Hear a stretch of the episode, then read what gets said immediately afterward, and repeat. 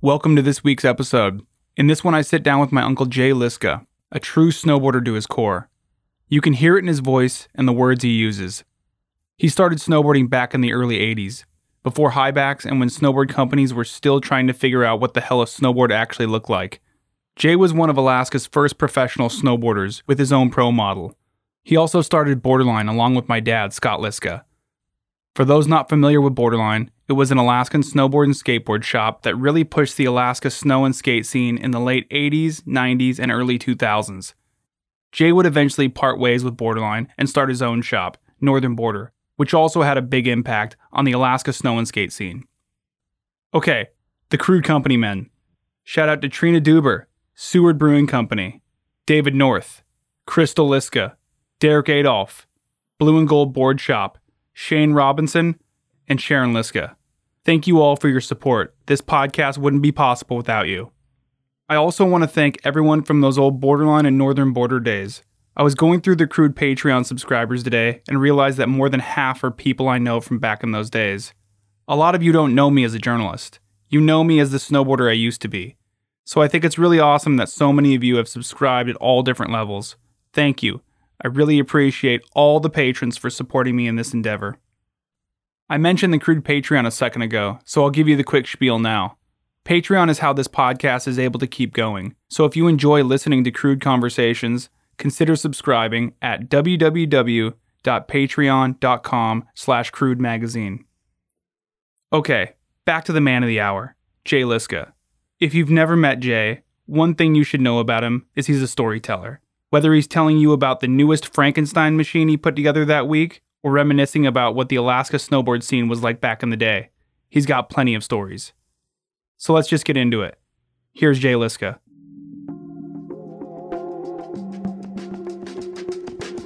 Mike is hot. Mike's hot. Mike's hot. Is it recording? It's record. That's what that means, dude. Crude conversations. Listen more, then you talk. Go to work. Okay. Yeah, you look like a professional there at Christmas. I tell you what. was I just uh, shooting the moon? Um, I was like, wow.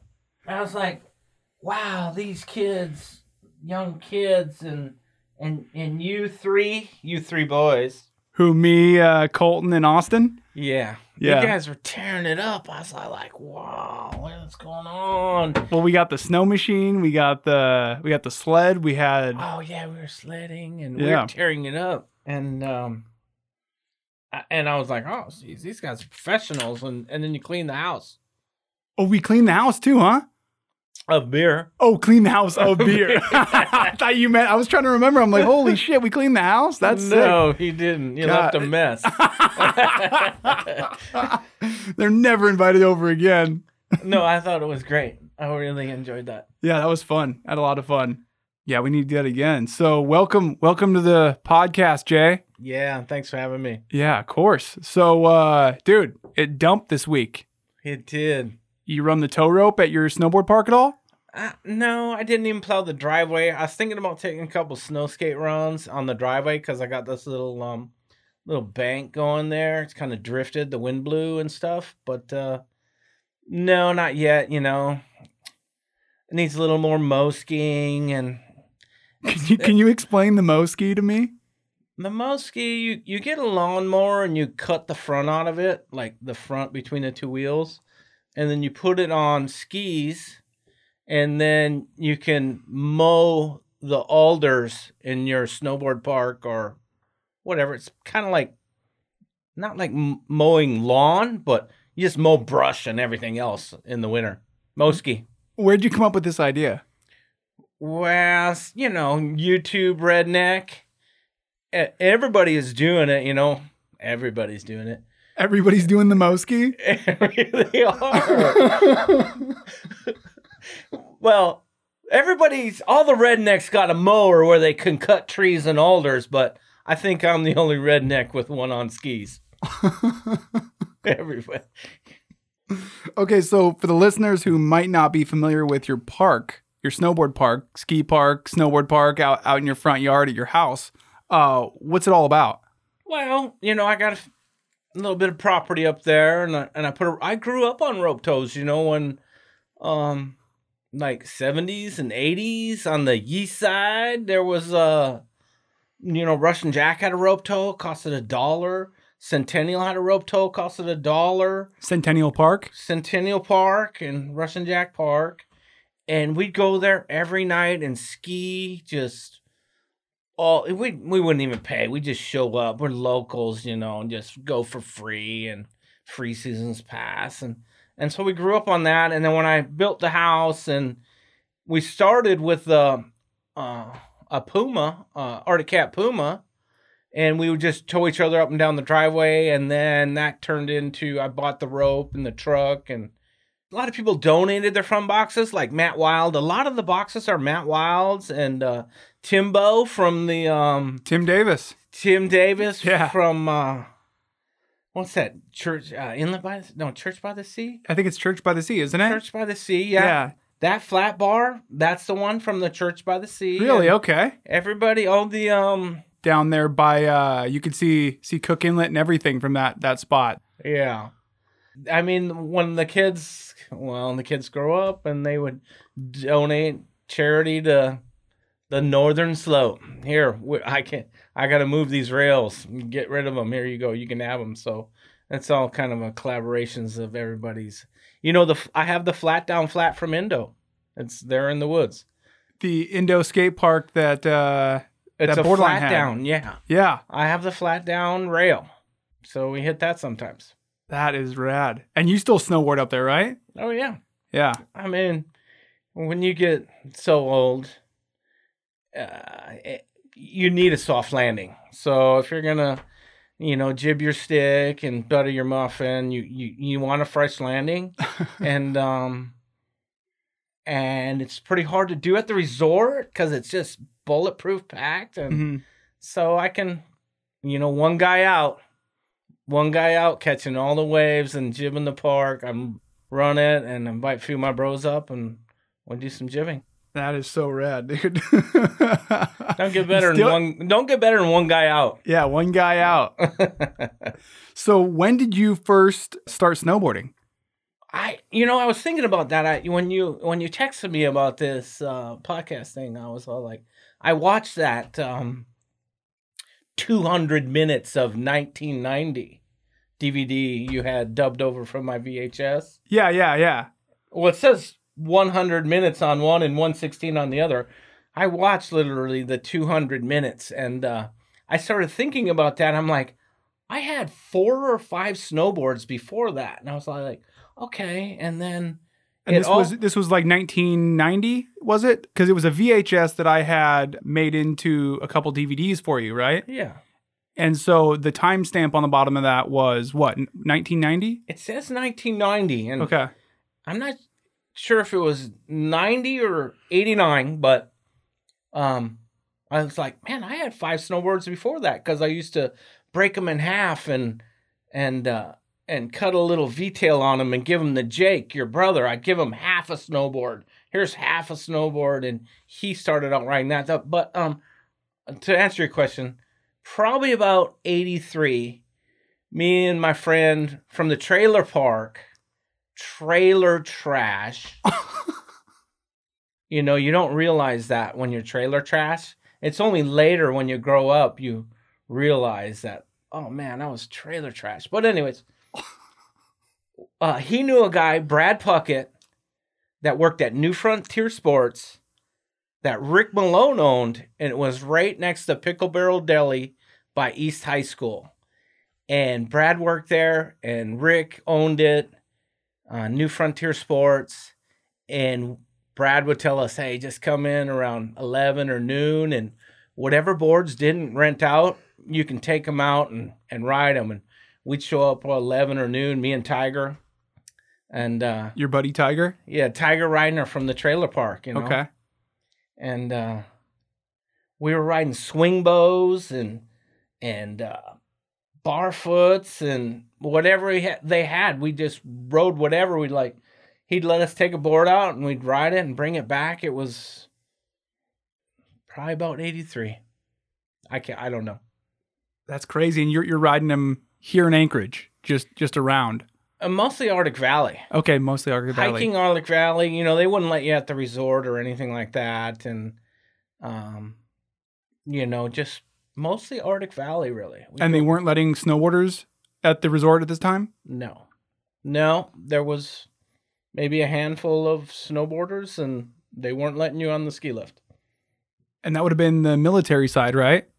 So there was the, the left side, which was the tow rope, and then you had the right side, which was the that actually had the chairlift.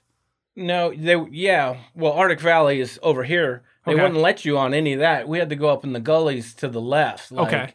If you're looking at Arctic Valley, it would be Looker's left. So we were riding those gullies and just up in there, just hiking and and uh, making pow turns and and you know free ride. What was that first day like when you when you first had a snowboard and you're first able to kind of strap in and learn to ride it? I mean, because it's been you've been snowboarding for a long time. Yeah, yeah. Uh, 83 to 2019. I don't know. You know, I I don't really remember the first days. I think it was really difficult because if uh, the snowboards were not that great and there was a lot of crazy technology going on, um, a Swingbo was uh, I don't know. You can Google that. It was kind of a crazy two skis on a platform thing and barfoots were pretty good and um, And could you explain a barfoot? Barfoot was just a brand name chuck barfoot from back in the day. He, his boards worked pretty good. He had good bindings and uh, you know it, it really came down to the uh, maybe the equipment how good a day you had but i can't really remember the the first day i snowboarded.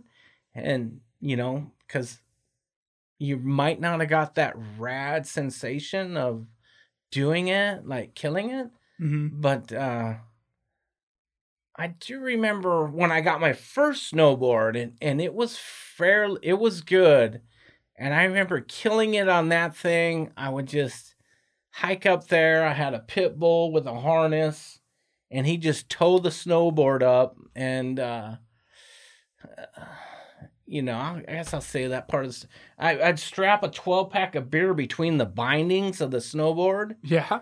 and the pit bull would pull the dog the board and the snowboard up and i just walk up drinking beer and and then uh, take some runs It Doesn't get much better than that. yeah well, unless the dog runs out in front of you and you you cut his leg open with your board did that before too but yeah that that's how everybody knew oh there's jay because there'd be a dog pulling a board behind him you know there was only 20 of us and everybody knew each other so Yeah, it was a small scene back then. Yeah like that footage of that half pipe stuff at arctic valley Yeah. in that video, that was literally all the snowboarders in Alaska or in Anchorage Bowl, except for maybe Tito Ramos. He was he was there in the morning. There's no footage of Tito in that. He was there in the morning though. Yeah, he he plowed that or helped build that whole thing, and he had to leave.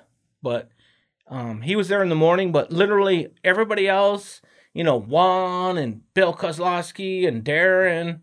Uh, Mattingly. Mattingly was there and uh, Carl Middlestat. And I mean, that was all the snowboarders in the Anchorage Bowl. Yeah. That and that video 1990. That was that was it. That's crazy. What was it like growing up in a the snowboard culture when it was just a bunch of buddies? Like you guys were all knew about each other. You knew that you'd be at either the same spots or you know you'd see each other you know weekly. It's not really like that anymore.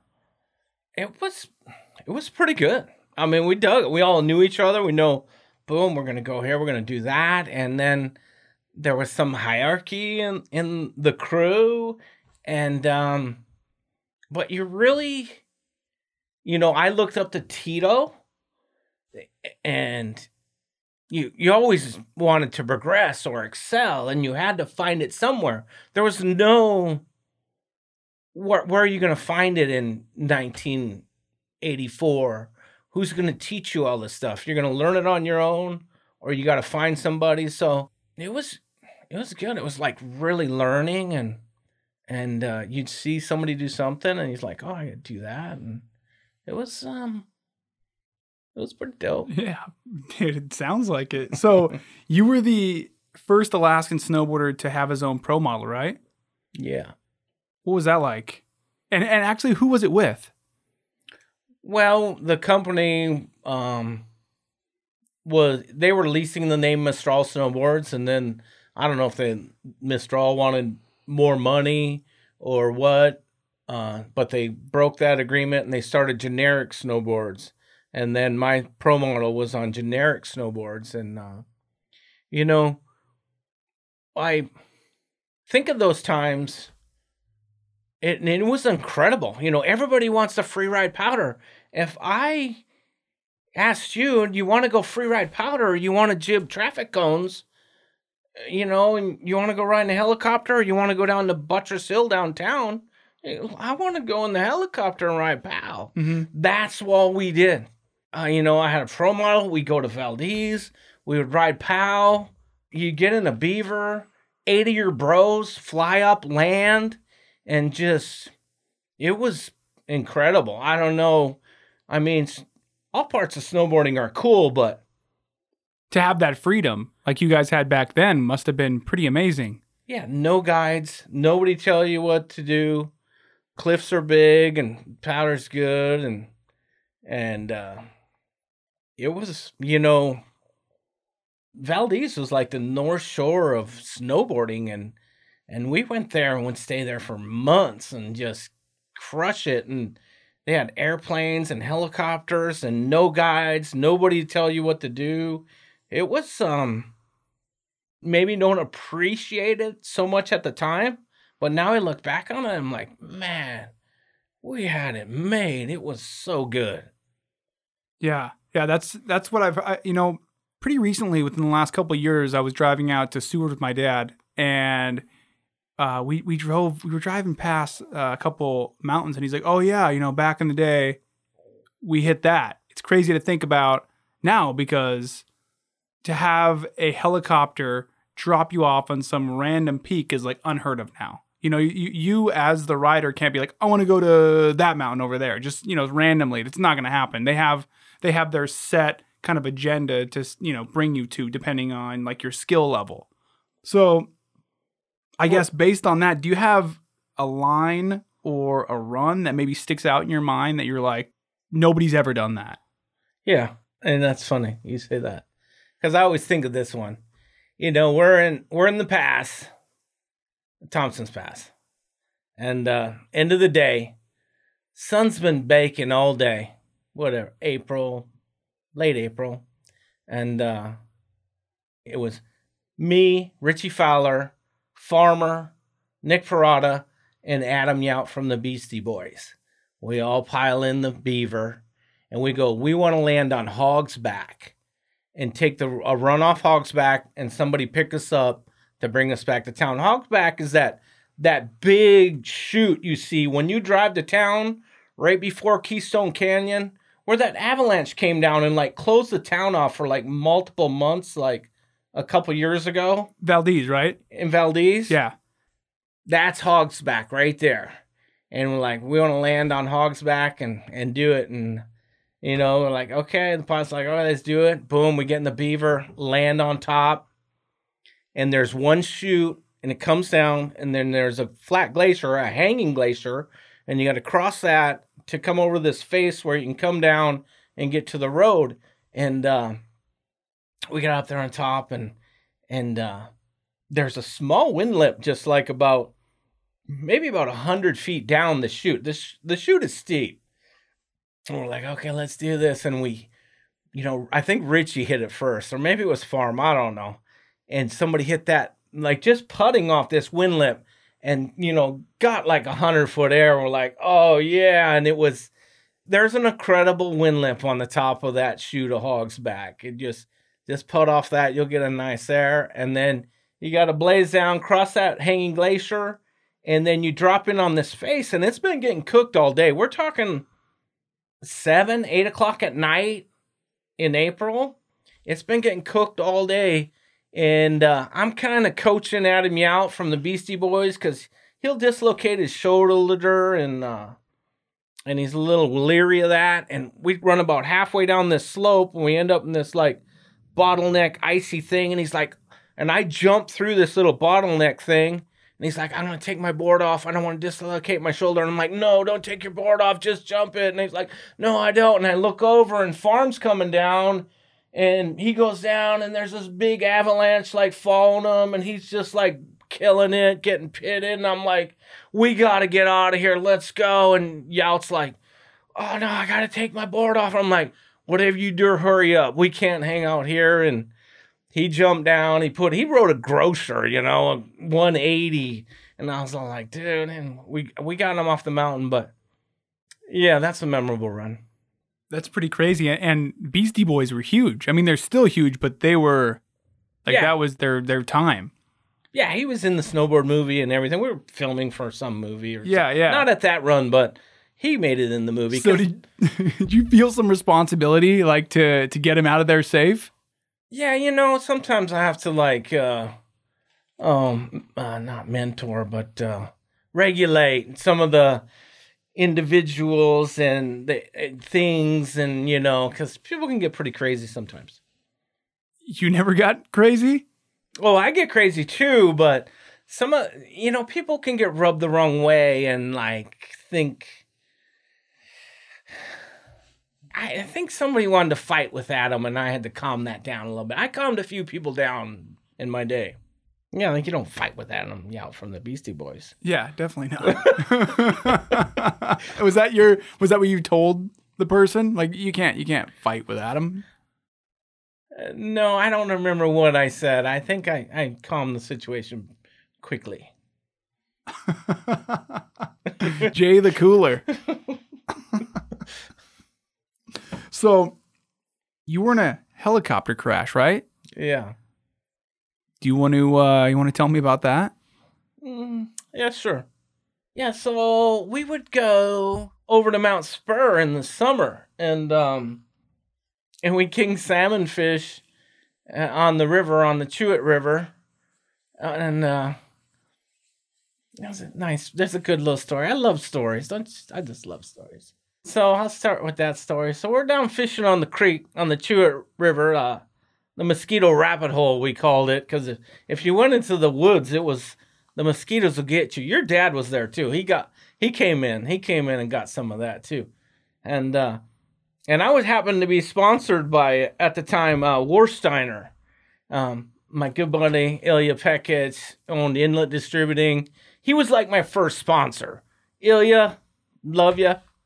And so I had gotten I don't know, Ilya gave me like a pallet of beer or something and and uh and I don't know how many cases we got out to the mosquito rabbit hole, but it, was uh, me and uh, Nick and Farmer and Richie and Pat Solomon was the uh, filmer dude, and uh, maybe somebody was there from Transworld. Oh, Peter Stein was there. I think he was writing a story for Transworld. Yeah, I think Pete was there too. And so we show up and on this little riverbank, they fly us in the helicopter. We land, get all our camp gear out, and uh, what I don't know how many, like I said, how many cases of beer, but there's a there's the river and there's a little creek, and we set our tents up here and like, oh, let's put all the beer in the creek. That'll be great. And, you know, keep the beer cold. We be stoked. And uh, first night starts raining. And I don't know, somebody got up to take a piss and they're like, hey, all the, the river came up. Hey, all the beer's floating away, get up. And we all get up and we're trying to, it's clink, clink, clink, clink, clink, clink, down this creek. And we're like, grab the beer. And we grabbed like as much as we could, you know, and, and, uh, we probably lost some. And then, um, Were you guys jumping in the river? no, like there's the the river and then a small creek like uh high water you know if the rain came up it, it flows over here too Okay. that's where we stored our beer was in that little tiny little uh Cove. little creek on the side of okay. the river Okay. um and so we collected up as much beer as we could and then you know when you're young you know you are not very smart and uh and so and we're fishing we're catching kings and it was just a blast and we're just killing it and you know uh then they're like oh we're coming to get you on x day on we'll just say thursday. We're like okay and this is the dumb part and and so on thursday we're like oh they're coming to get us and all like so we like drank all the water and ate most of the food and they didn't show up for two days. And we're like and so the first day like they didn't show up and we're like oh man we're boiling uh the mosquito rapid hole giardia thing and pouring it through coffee filters and and it's still kind of brown and we're like trying to drink that and we're like oh and we're out of cigarettes but we had a can of uh top rolling tobacco and we're trying to smoke that on you know like the the paper on the outside of a toilet paper roll? Not the toilet paper but the the packaging it comes in yeah. we were out of papers Yeah. so we're trying to roll out of that you know we're looking for papers and we're like oh that was super gnarly and and then um i mean we're we're going on two days now no water and very little food i don't know uh, it- you know like we're super dumb and uh Well, you guys were smart enough to stay in the same spot. yeah, we ain't going no. yeah, we're not going nowhere. And um, so we're just sitting there, and it's sunny, summer, July or something. We're out of bait, so we just cast our poles out and just put them in the rocks and just sit there and watch them. But you know, kings don't bite unless you got some eggs or something. There's just spin and glow on the end, and we're sitting there, and we still had ammo and we had guns, and a duck flies over, and we're all and it's like Vietnam, and we're shooting at this duck, and he gets away, and then, and then boom, a king jumps in the river, and we look, and my pole's gone, and he's jumping with a pixie in his mouth, or spinning glow. We just got done shooting at that duck. Run down there. Okay, when he jumps, shoot him, and we're all like, bomb, and then and that didn't work out that good. And then uh I grabbed somebody else's pole. I don't know if I grabbed uh, Far- Richie's or Nick's pole or whatever. And I cast it out, caught my line, grabbed my line, pulled my pole off the bottom of the river, and reeled in this, like, you know, 20, 30 pound king. We killed that bitch and we're eating that salmon.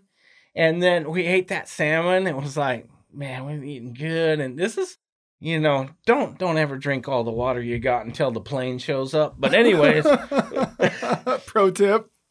yeah, pro tip. And then um Pat, Pat Solomon, he says, you know, when the rain came up that first night, I don't think we got all that beer. And I'm like, oh really? And he's like, yeah, come with me.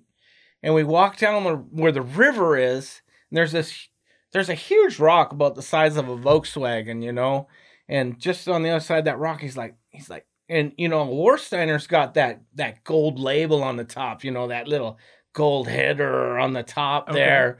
And he, I, and he's like, look at that, look at that little gold down there. I'm like, oh, look at that gold. And I'm instantly, I'm like, bam! I dive in the river, go down, come up, two Warsteiners. Me and Pat are over Just here Two beers. two beers. and, you know, right or wrong, I come up with these two beers, and Pat looks at me. He's like, Yeah. And this was after two days of no water, you know, like no guzzling water, like, you know, like after a hockey game or something. And uh, I, we look, I look at Pat and I look at the beers and I look at the, the crew. There's four other motherfuckers over here. I guess I shouldn't have said that. Oh no, you can cuss. Oh, is this explicit? Yeah. Oh, tight. And I go, and he looks at me. He's like, I just handed him one. I took one. We cracked it and hid behind that rock and just slammed those beers. Oh, it was so good. Yeah, I like how you guys hidden behind a rock. Or you don't want the other guys to see us drinking the beer. They didn't get no beer. We had two. Deuce. Anyway, so you oh the helicopter crash. Yeah, so like I was the first guy to snowboard, I believe, off the top of Mount Spur. Wait, so so just to, that other story had nothing to do with the helicopter crash. yeah, I'm getting there. It's a long story. Okay, go ahead. That was pre-story. That's like a Just to warm me up. Yeah. and so we we fly up by Lake Chakachamna and we get all in there and stuff and we're like in the morning like okay who wants to go the pilot tells us like who wants to go first and everybody's like uh, no, no," and they're all him hawing around they're like they nominate me Jay will go first I'm like yeah I'll go first it's 10,000 feet we're you know we're starting at five or a thousand and we got to go up 10,000 feet and land. Nobody's ever been there. Pilot's not landed there.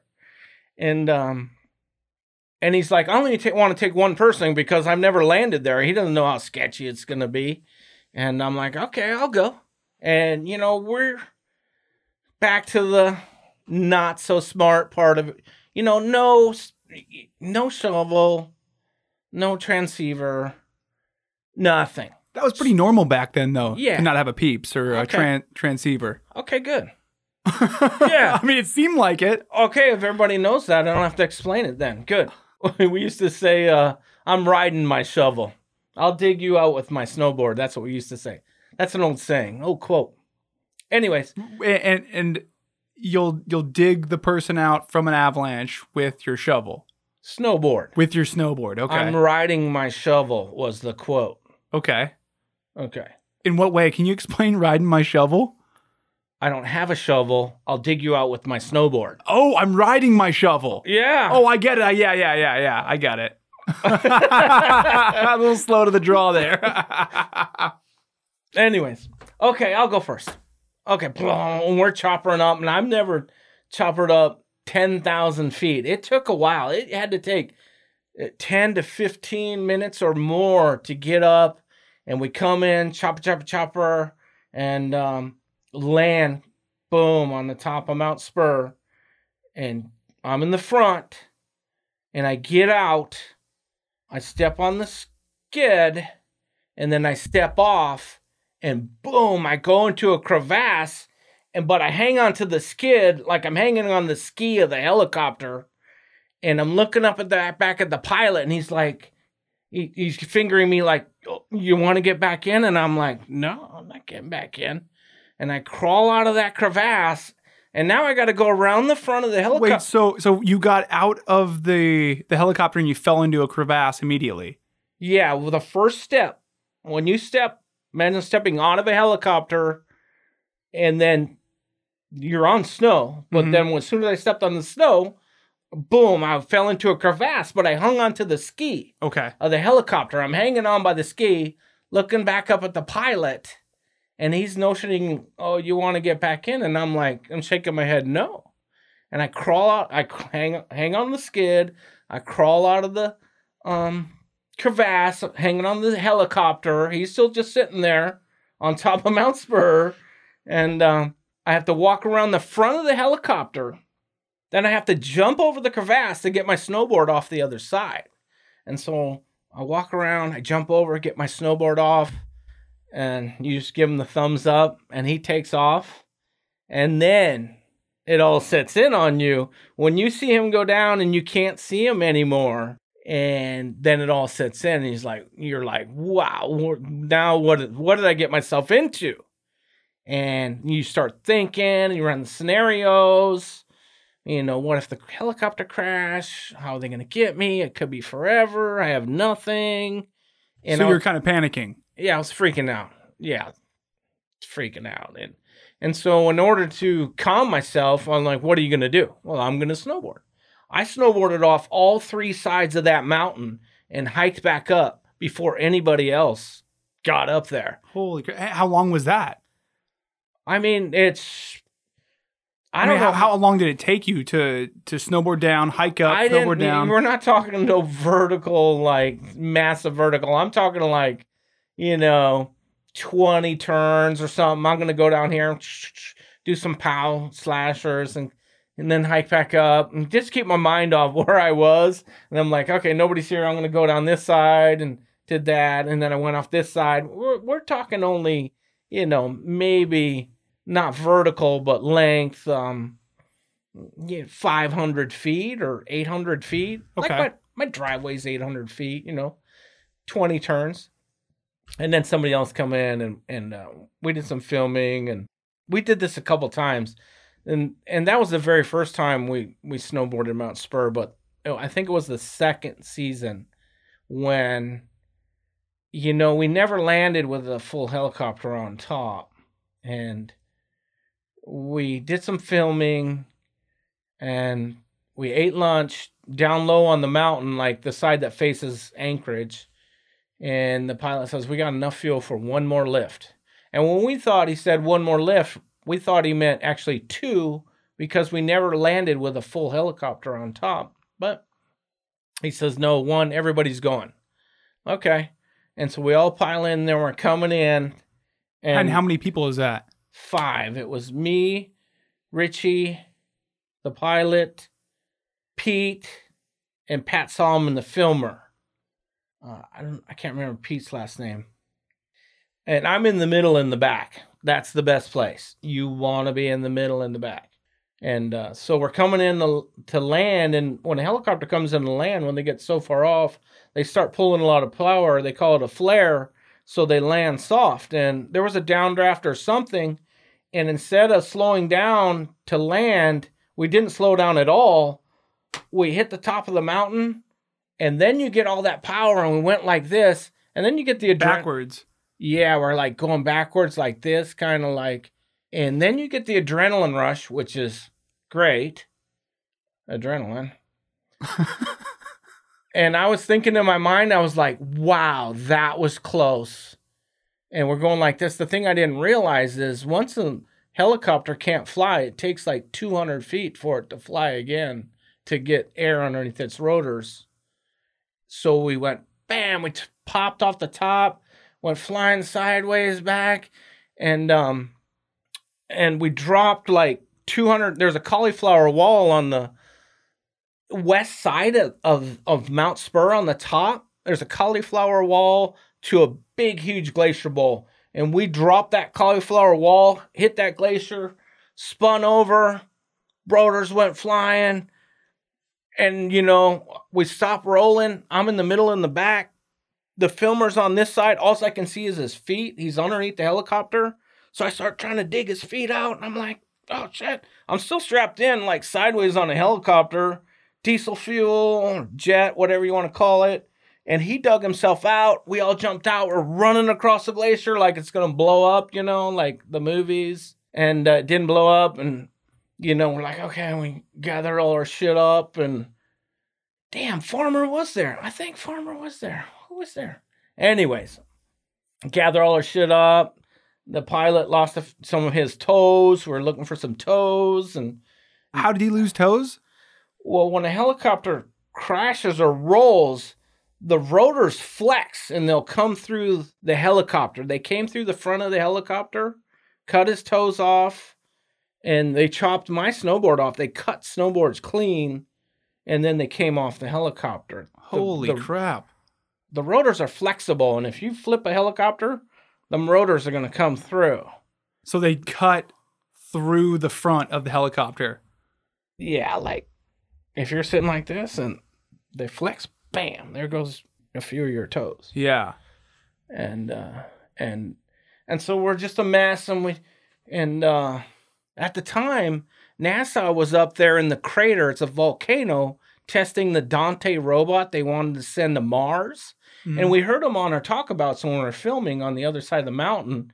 And uh, once again, they're like, we need to get NASA, radio NASA, we need to get NASA, you know, we need help. And Jay, go over there. And I'm like, dude, this is a glacier. I'm like, if I walk over there and you can't see me and I fall in a crevasse, I'm done. Mhm. I said, I'll walk over there, as, I'll hike over there as far as I can. But once I can't see you, I'm coming back. So I did that, come back, and I come back to the pilot, and I'm like, he's all like, he's tripping out a little bit, and he's starting to go into shock, and he's like, he's like, find my backpack, find my backpack, and I'm like, okay, and um, I find his backpack, and he's like, there's a radio body in there, just the body, the radio body, not the battery or antenna, just the body Mhm. find my back. I find his backpack, and he's like, and it's all to him. You know, I give all the credit to him. And he's all like, okay. And we had these Motorola radios we were filming with, and boom, the Motorola battery fit on his body. Bam. And he's all like, okay, take the antenna off the bottom of the helicopter. I take the antenna off the bottom of the helicopter, put it on this radio, turn it on. Mayday, Mayday. I don't know if you ever call Mayday, Mayday, but Mayday, what else are you going to say? Yeah. Mayday, Mayday. And you were the one to do this. Yeah. Hello, this is Coast Guard Kodiak Island. Hell yeah, we wrecked.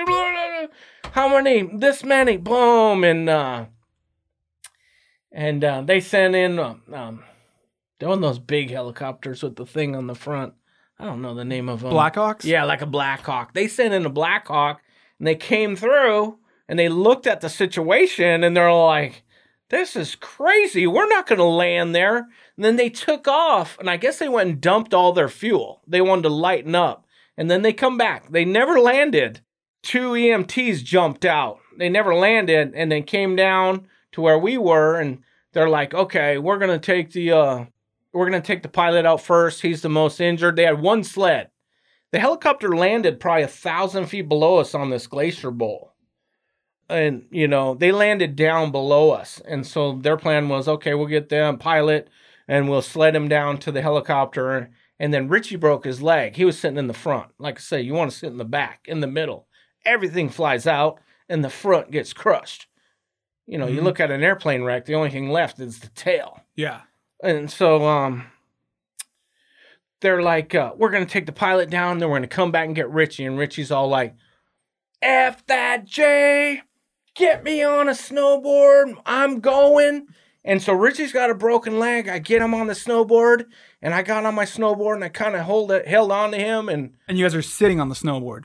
no, he's sitting on it. I'm on my snowboard, kind of hillside elevatoring, you know, Okay. kind of moderating his speed so he doesn't like getting crazy. And I hillside elevatored him down this glacier to the helicopter, and they we got out of there, and uh, boom. When you land at uh, the hospital, they land at the hospital and taxied up to uh, regional.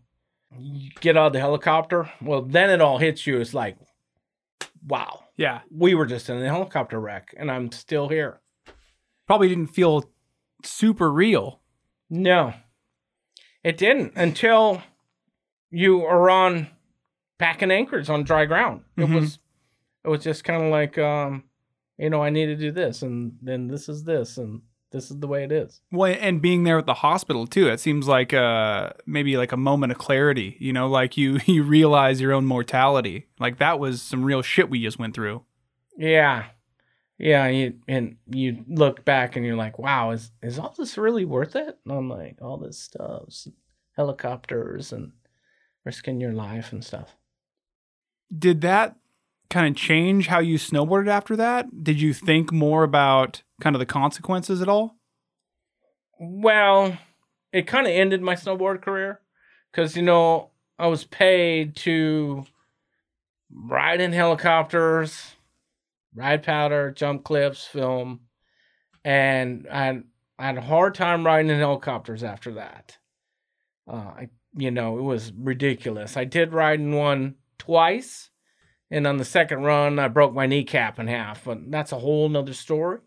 But yeah, that kind of ended the snowboarding thing and and and I'm not a control freak, but when you're riding in something and somebody else is in control, I I I don't make good decisions all the time, but I trust my decisions most of the time.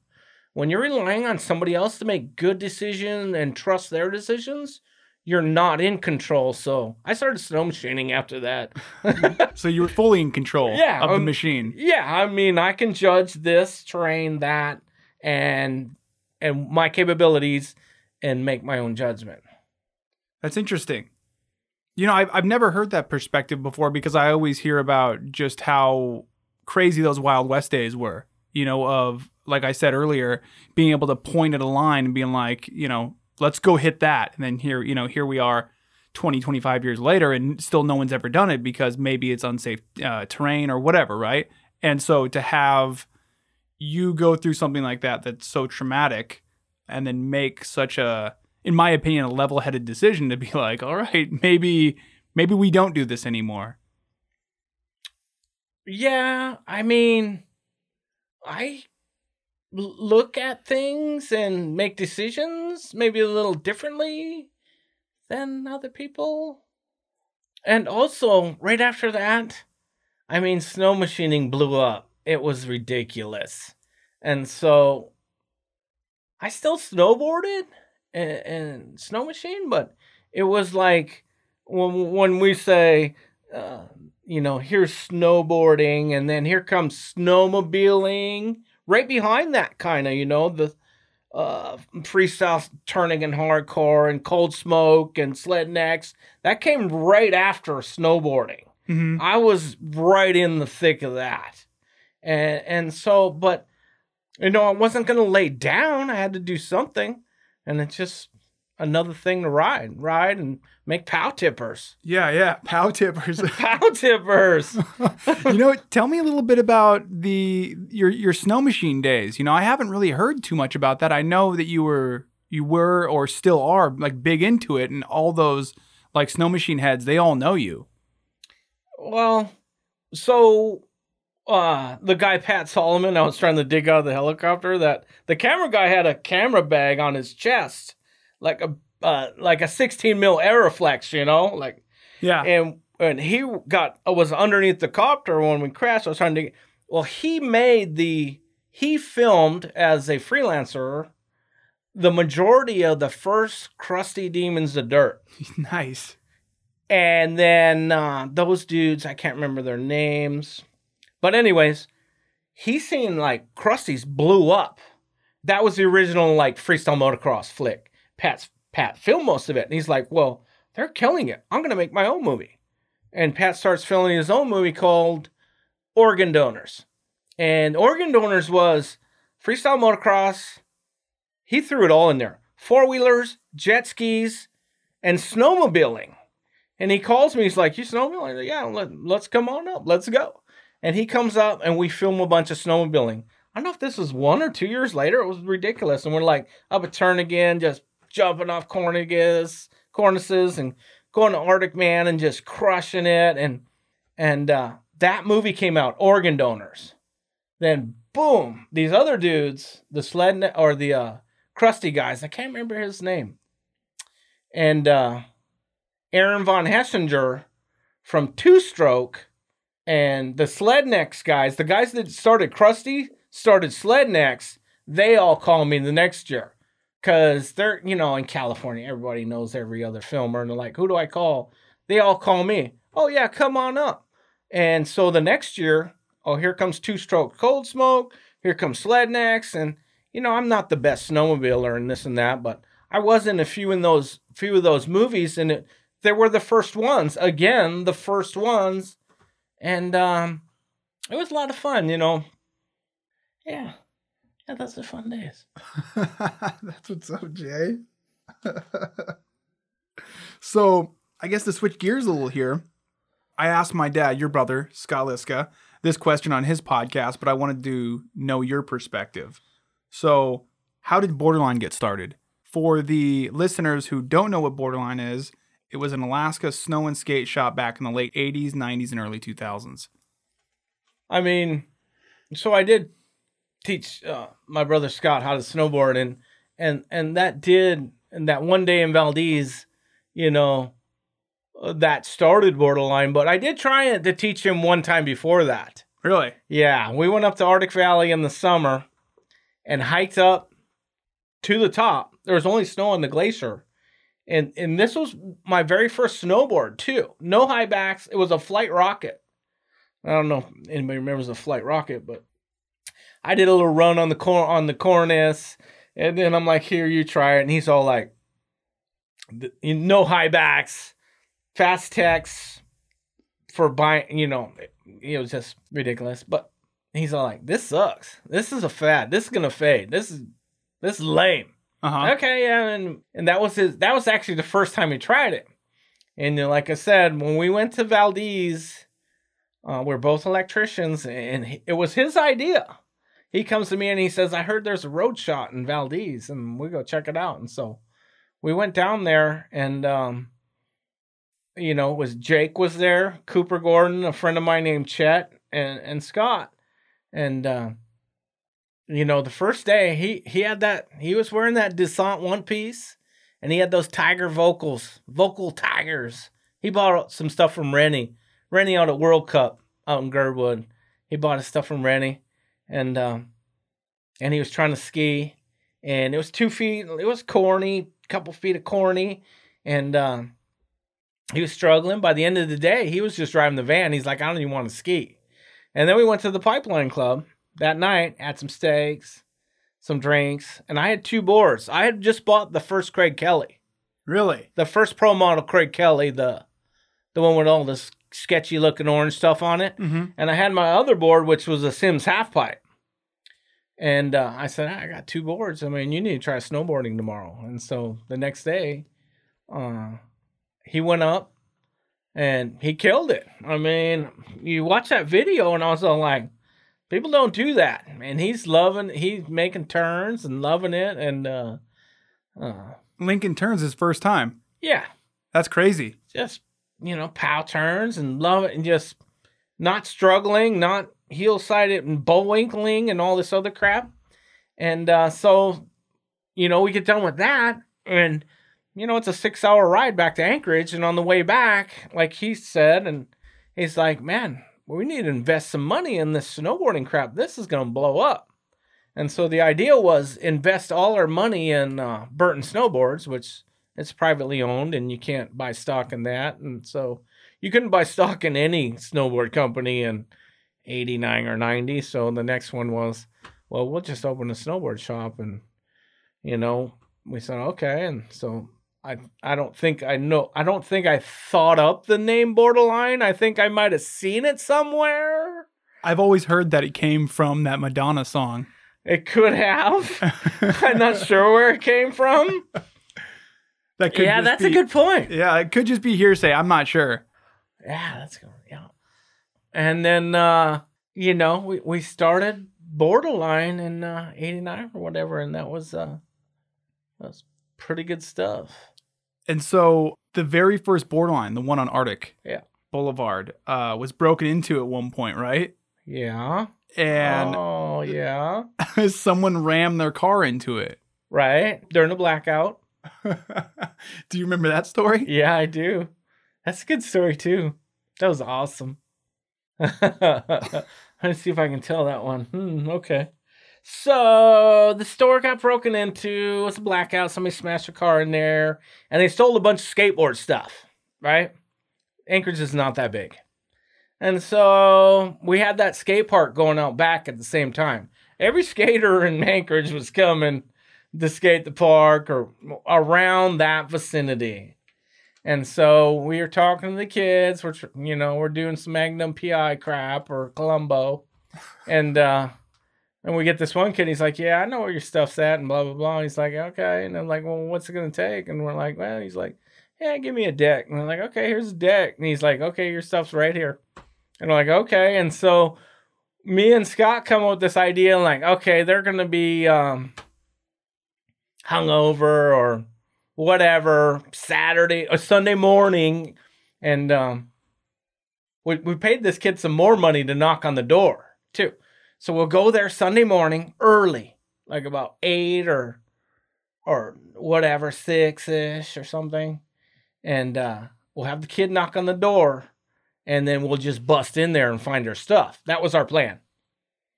And so we show up. We're there. It's in Fairview and um and there's some windows and so i'm like okay i'll hang out on the corner here.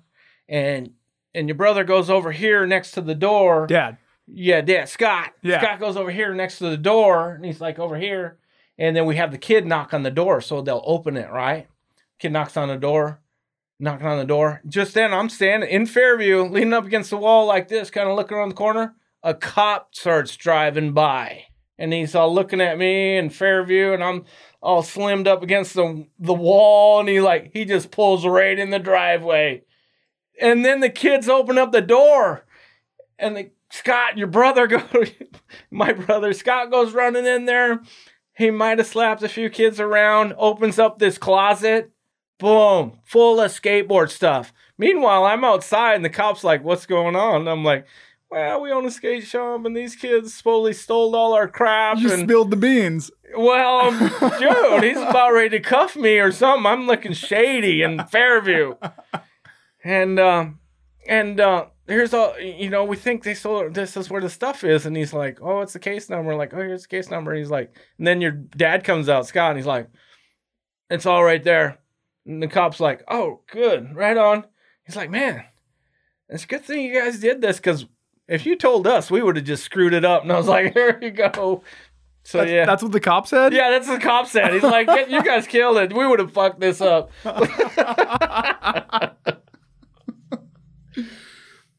So at one point, you and my dad split. He kept on the borderline, and you started northern border. And do you remember uh, kind of why you guys split? yeah, I mean, I'm not super organized, but I like kind of like try to keep my ducks in a in a pretty good row. And then maybe Scott, he he might be his ducks might be in a little wider row. And so we didn't see eye to eye, and so um, we we split the partnership. I mean, it really came down to that. I mean, it. I don't know if you've ever been in a partnership, but they're rare that they work out. It's kind of. It wasn't like bad blood or hard feelings or anything. It was just, yeah, it sounds a good idea. Yeah, I, I know that whenever people would come into borderline and say we didn't have something or vice versa, they'd go into northern border. Um, we'd be like, oh yeah, go check out northern border, or you know, go check Yeah. out borderline. They, they'll probably have it. So Yeah, no, it wasn't like uh, any, you know, we weren't mad at each other. It was just like, okay, well, we we're not seeing eye to eye. We maybe we'll try something different. Yeah. Yeah. You know, so in a lot of ways, style and fashion have come full circle in snowboarding. Uh, maybe not when you're talking about kind of competition riders, but definitely when we're talking about a lot of riders who focus on filming video parts. So you can see it in them getting back into 90s fashion and their writing style with the attention to carving and kind of individual style. Um, why do you think that is? Um, hmm, that's a good, interesting question. I mean, maybe partially, um, they look up to some of these styles or aspects of snowboarding like um i mean i still you know the the guys i look up to from you know 85 uh you know steve graham and uh farmer and um and, and we'll just take steve graham for instance he would do this this certain trick and you know i want to do that trick. And so maybe a little bit of it comes from that.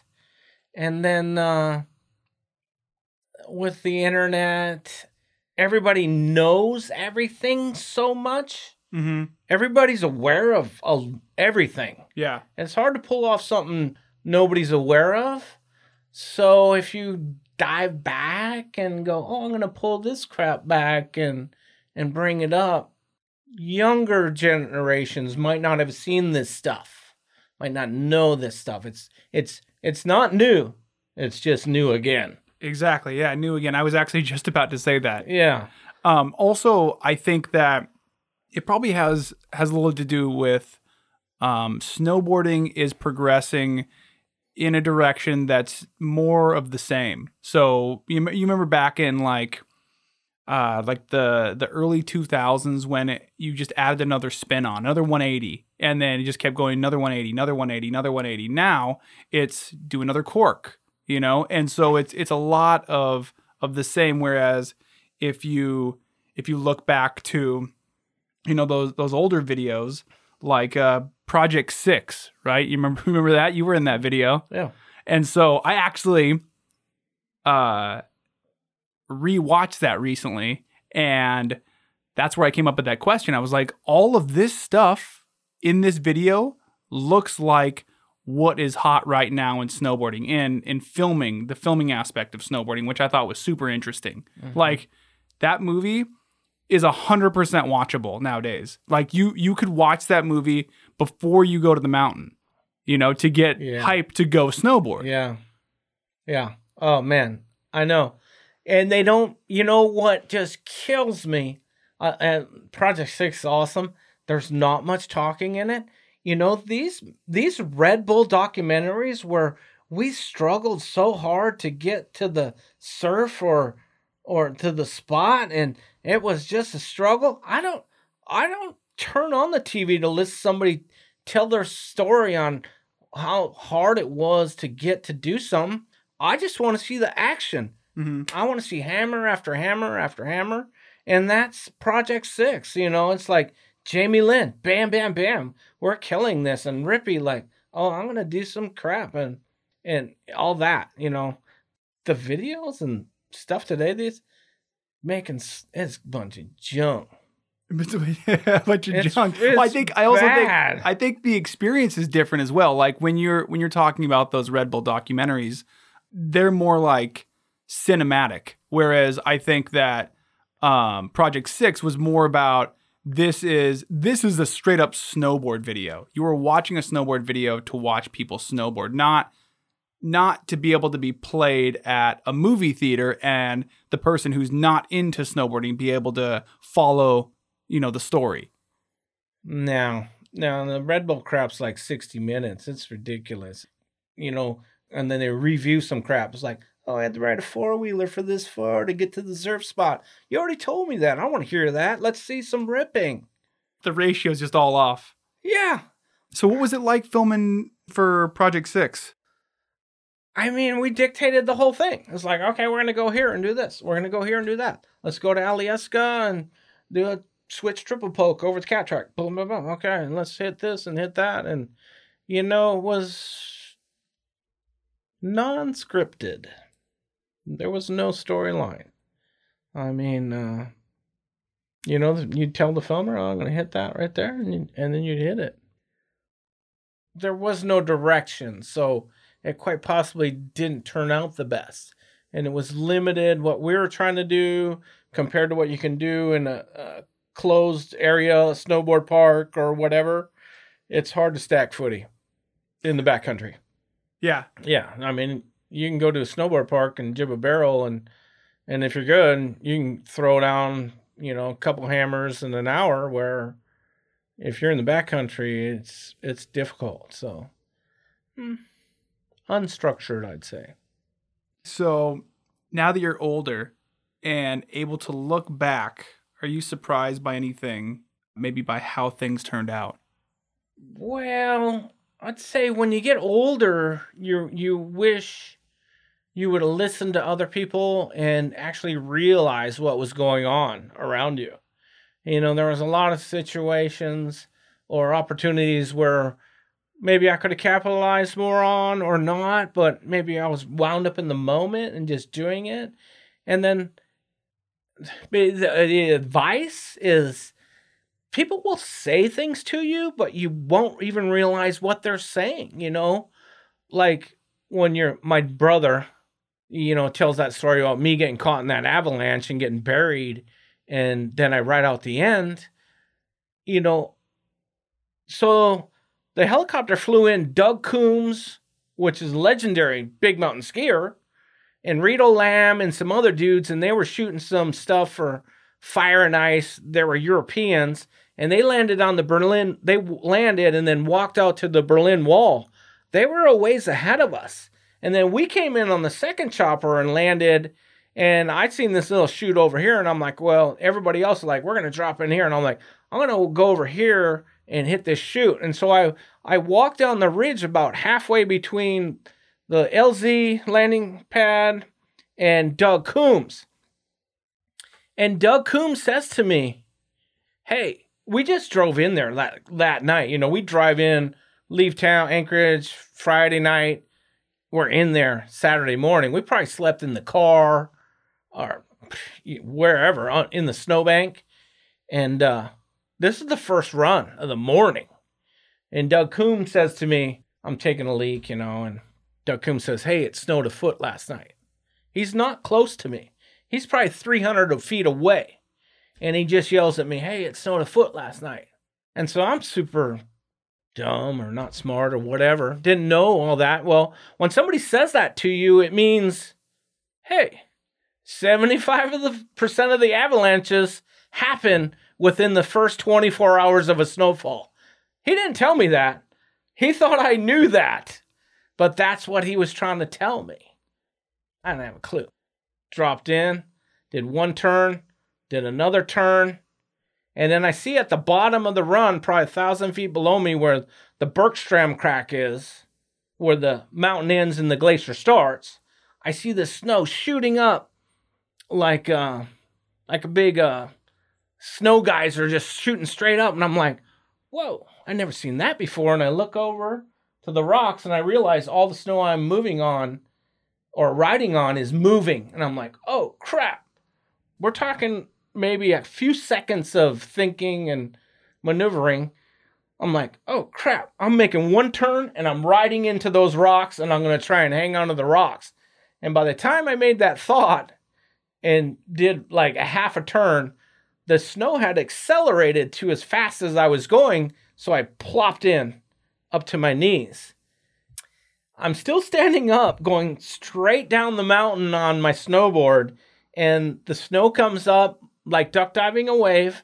It comes up, goes over me, over my head. So I stick my hand up, and I'm looking, and I'm like, "This is this is bad." And I'm still going down the mountain, standing up on my snowboard, and I'm like, "What am I gonna do?" My only, my first thing was start clearing the snow away from your face. So I start clearing the snow away from my I'm pushing the snow away from my face, away from my face, and then it goes down and it hits the glacier and then it spreads out. And then it's like duck diving away. The the snow came down off me, came down to my knees. I did a forward roll and rolled out the end. But uh yeah, think about what people say to you. They're trying to trying to teach you something, but you got to realize uh, what they're saying. Yeah. Yeah. Holy shit. Yeah, it's it's interesting to hear your perspective of that story because my dad just told that story on his podcast. Yeah. So we have the the perspective from the bottom of it, and now we have a perspective from you being in it. Yeah. You know, during that time, it seems like you guys were all chasing a sense of adventure. Has anything changed, or do you feel like you're still chasing that? Ah, yeah, that's a good question. I like that one. So, when you get older, you start realizing, like, um, I'll just, I can say, I guess I can only speak for myself. Is I look back at my life and I'm like, how did this all start? And I'm like, okay, I'm young, eight, five and we're just rip, we're just crazy over in Spenard, you know, just just just out of control. And then BMX was a big deal, you know, BMX, you know, and okay, we're we're BMXing and and then you know you hurt yourself, you hurt yourself a lot, and then and then uh, we went to skiing and skiing, we're skiing, we're just like you know Wayne Wong, Twister Daffy spreads and all that crap and and then snowboarding, and then I went to snow machining, and then it's just one thing after another. Boom, boom, boom, boom. And then you look, you get about 40, and you're like, okay, no, no thing actually makes you happy. I mean, I do all these things. Why am I doing all these things? You know, I did this and I just, and I started thinking about. It. I'm like, okay, well, why am I doing this? And I'm like, oh, well, I guess one somebody says that's cool or gives you attention, it makes you feel good. I'm like, oh, yeah. Or if you hurt yourself and you have to tell the story, that makes you feel good too. Everybody, the only thing on everybody's mind is themselves. Rarely anybody can think of anything but themselves. So I realized when I was 40 or something, like, why do I keep doing all these things? And and I'm uh so now I'm looking at I'm like, okay, I want to do this. And then I think, why do I want to do this? Is it for attention? Do I want I mean, what do you got to prove?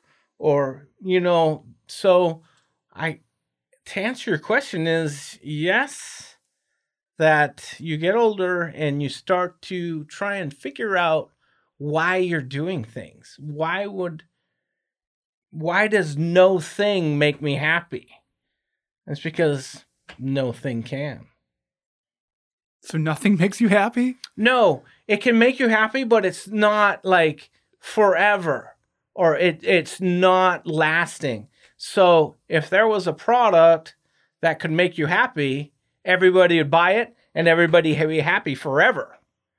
That doesn't work. Yeah. People go through products, buying things, shopping, snowboarding, skating because it makes them happy. When when somebody says, "Oh, Cody, man, that was a sick front board," blah blah blah, bam, little adrenaline rush or little uh, dopamine, bam, I feel good.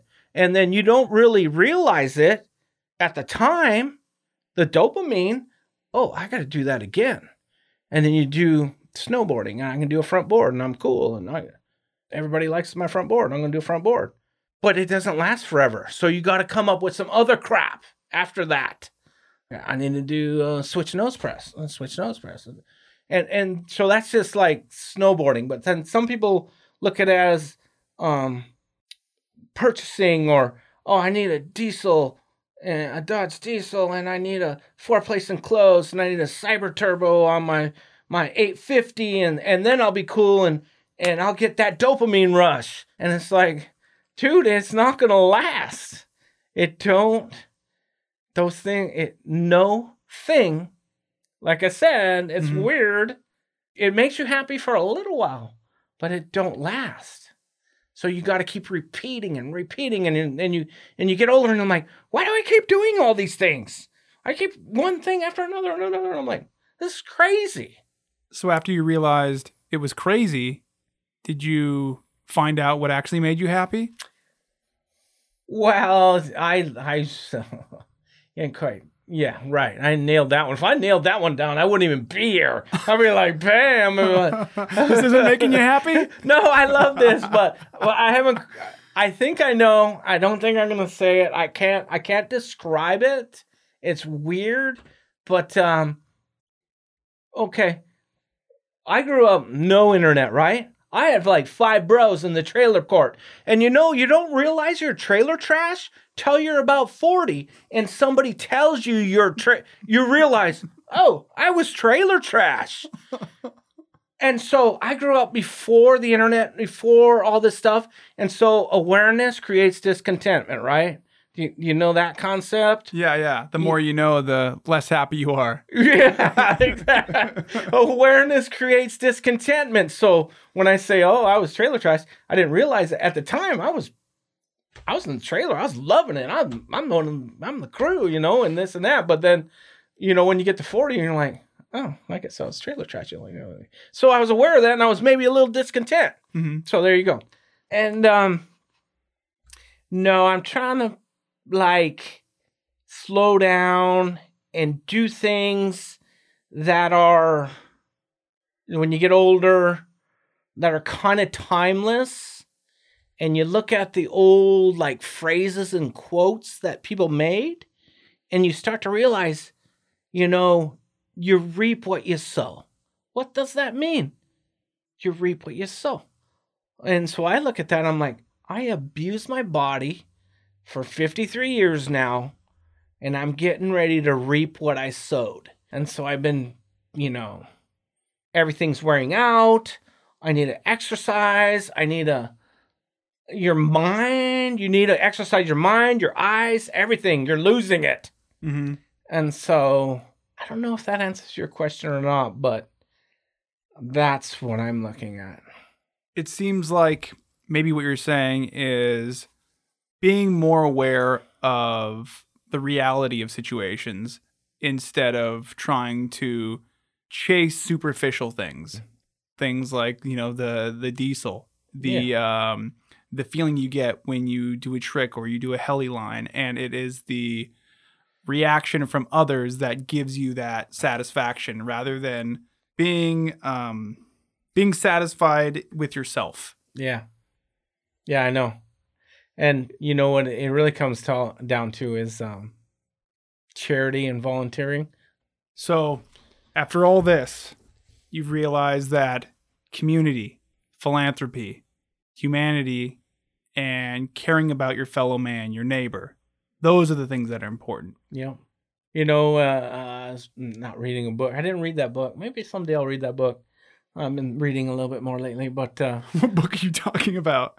Oh shoot, I don't know the name of it. But the point of it was this lady. Um, uh, she was a hospice nurse. I don't know if I told you this or not. And she started interviewing the, the hospice nurse. People are dying, and she started interviewing them on their regrets from their life. Old people. Number one regret from men, wish I didn't work so hard. Mhm. Number one regret from both women and men, I wish I would have lived my life by my own standards and not other people's. So I'm getting old. I'm looking at this like, well, kind of don't work so hard, but and maybe I don't live my life by other people's standards. But you know, you look at these things. You don't look at them when you're young. It's like, wow, I don't, I don't care about that. But Too busy living life. too busy living life. Yeah. And so, uh, yeah, so you start what what you said, the community volunteering and all that. That's where kind of really is at. Well, that's awesome. That's a that's a good place to be at. Yeah. Well, thanks for being on the show, Jay. Yeah, This has buddy. been- this has been awesome. Thanks for chatting Oh, with me. boy. I'll have to uh, review the edit.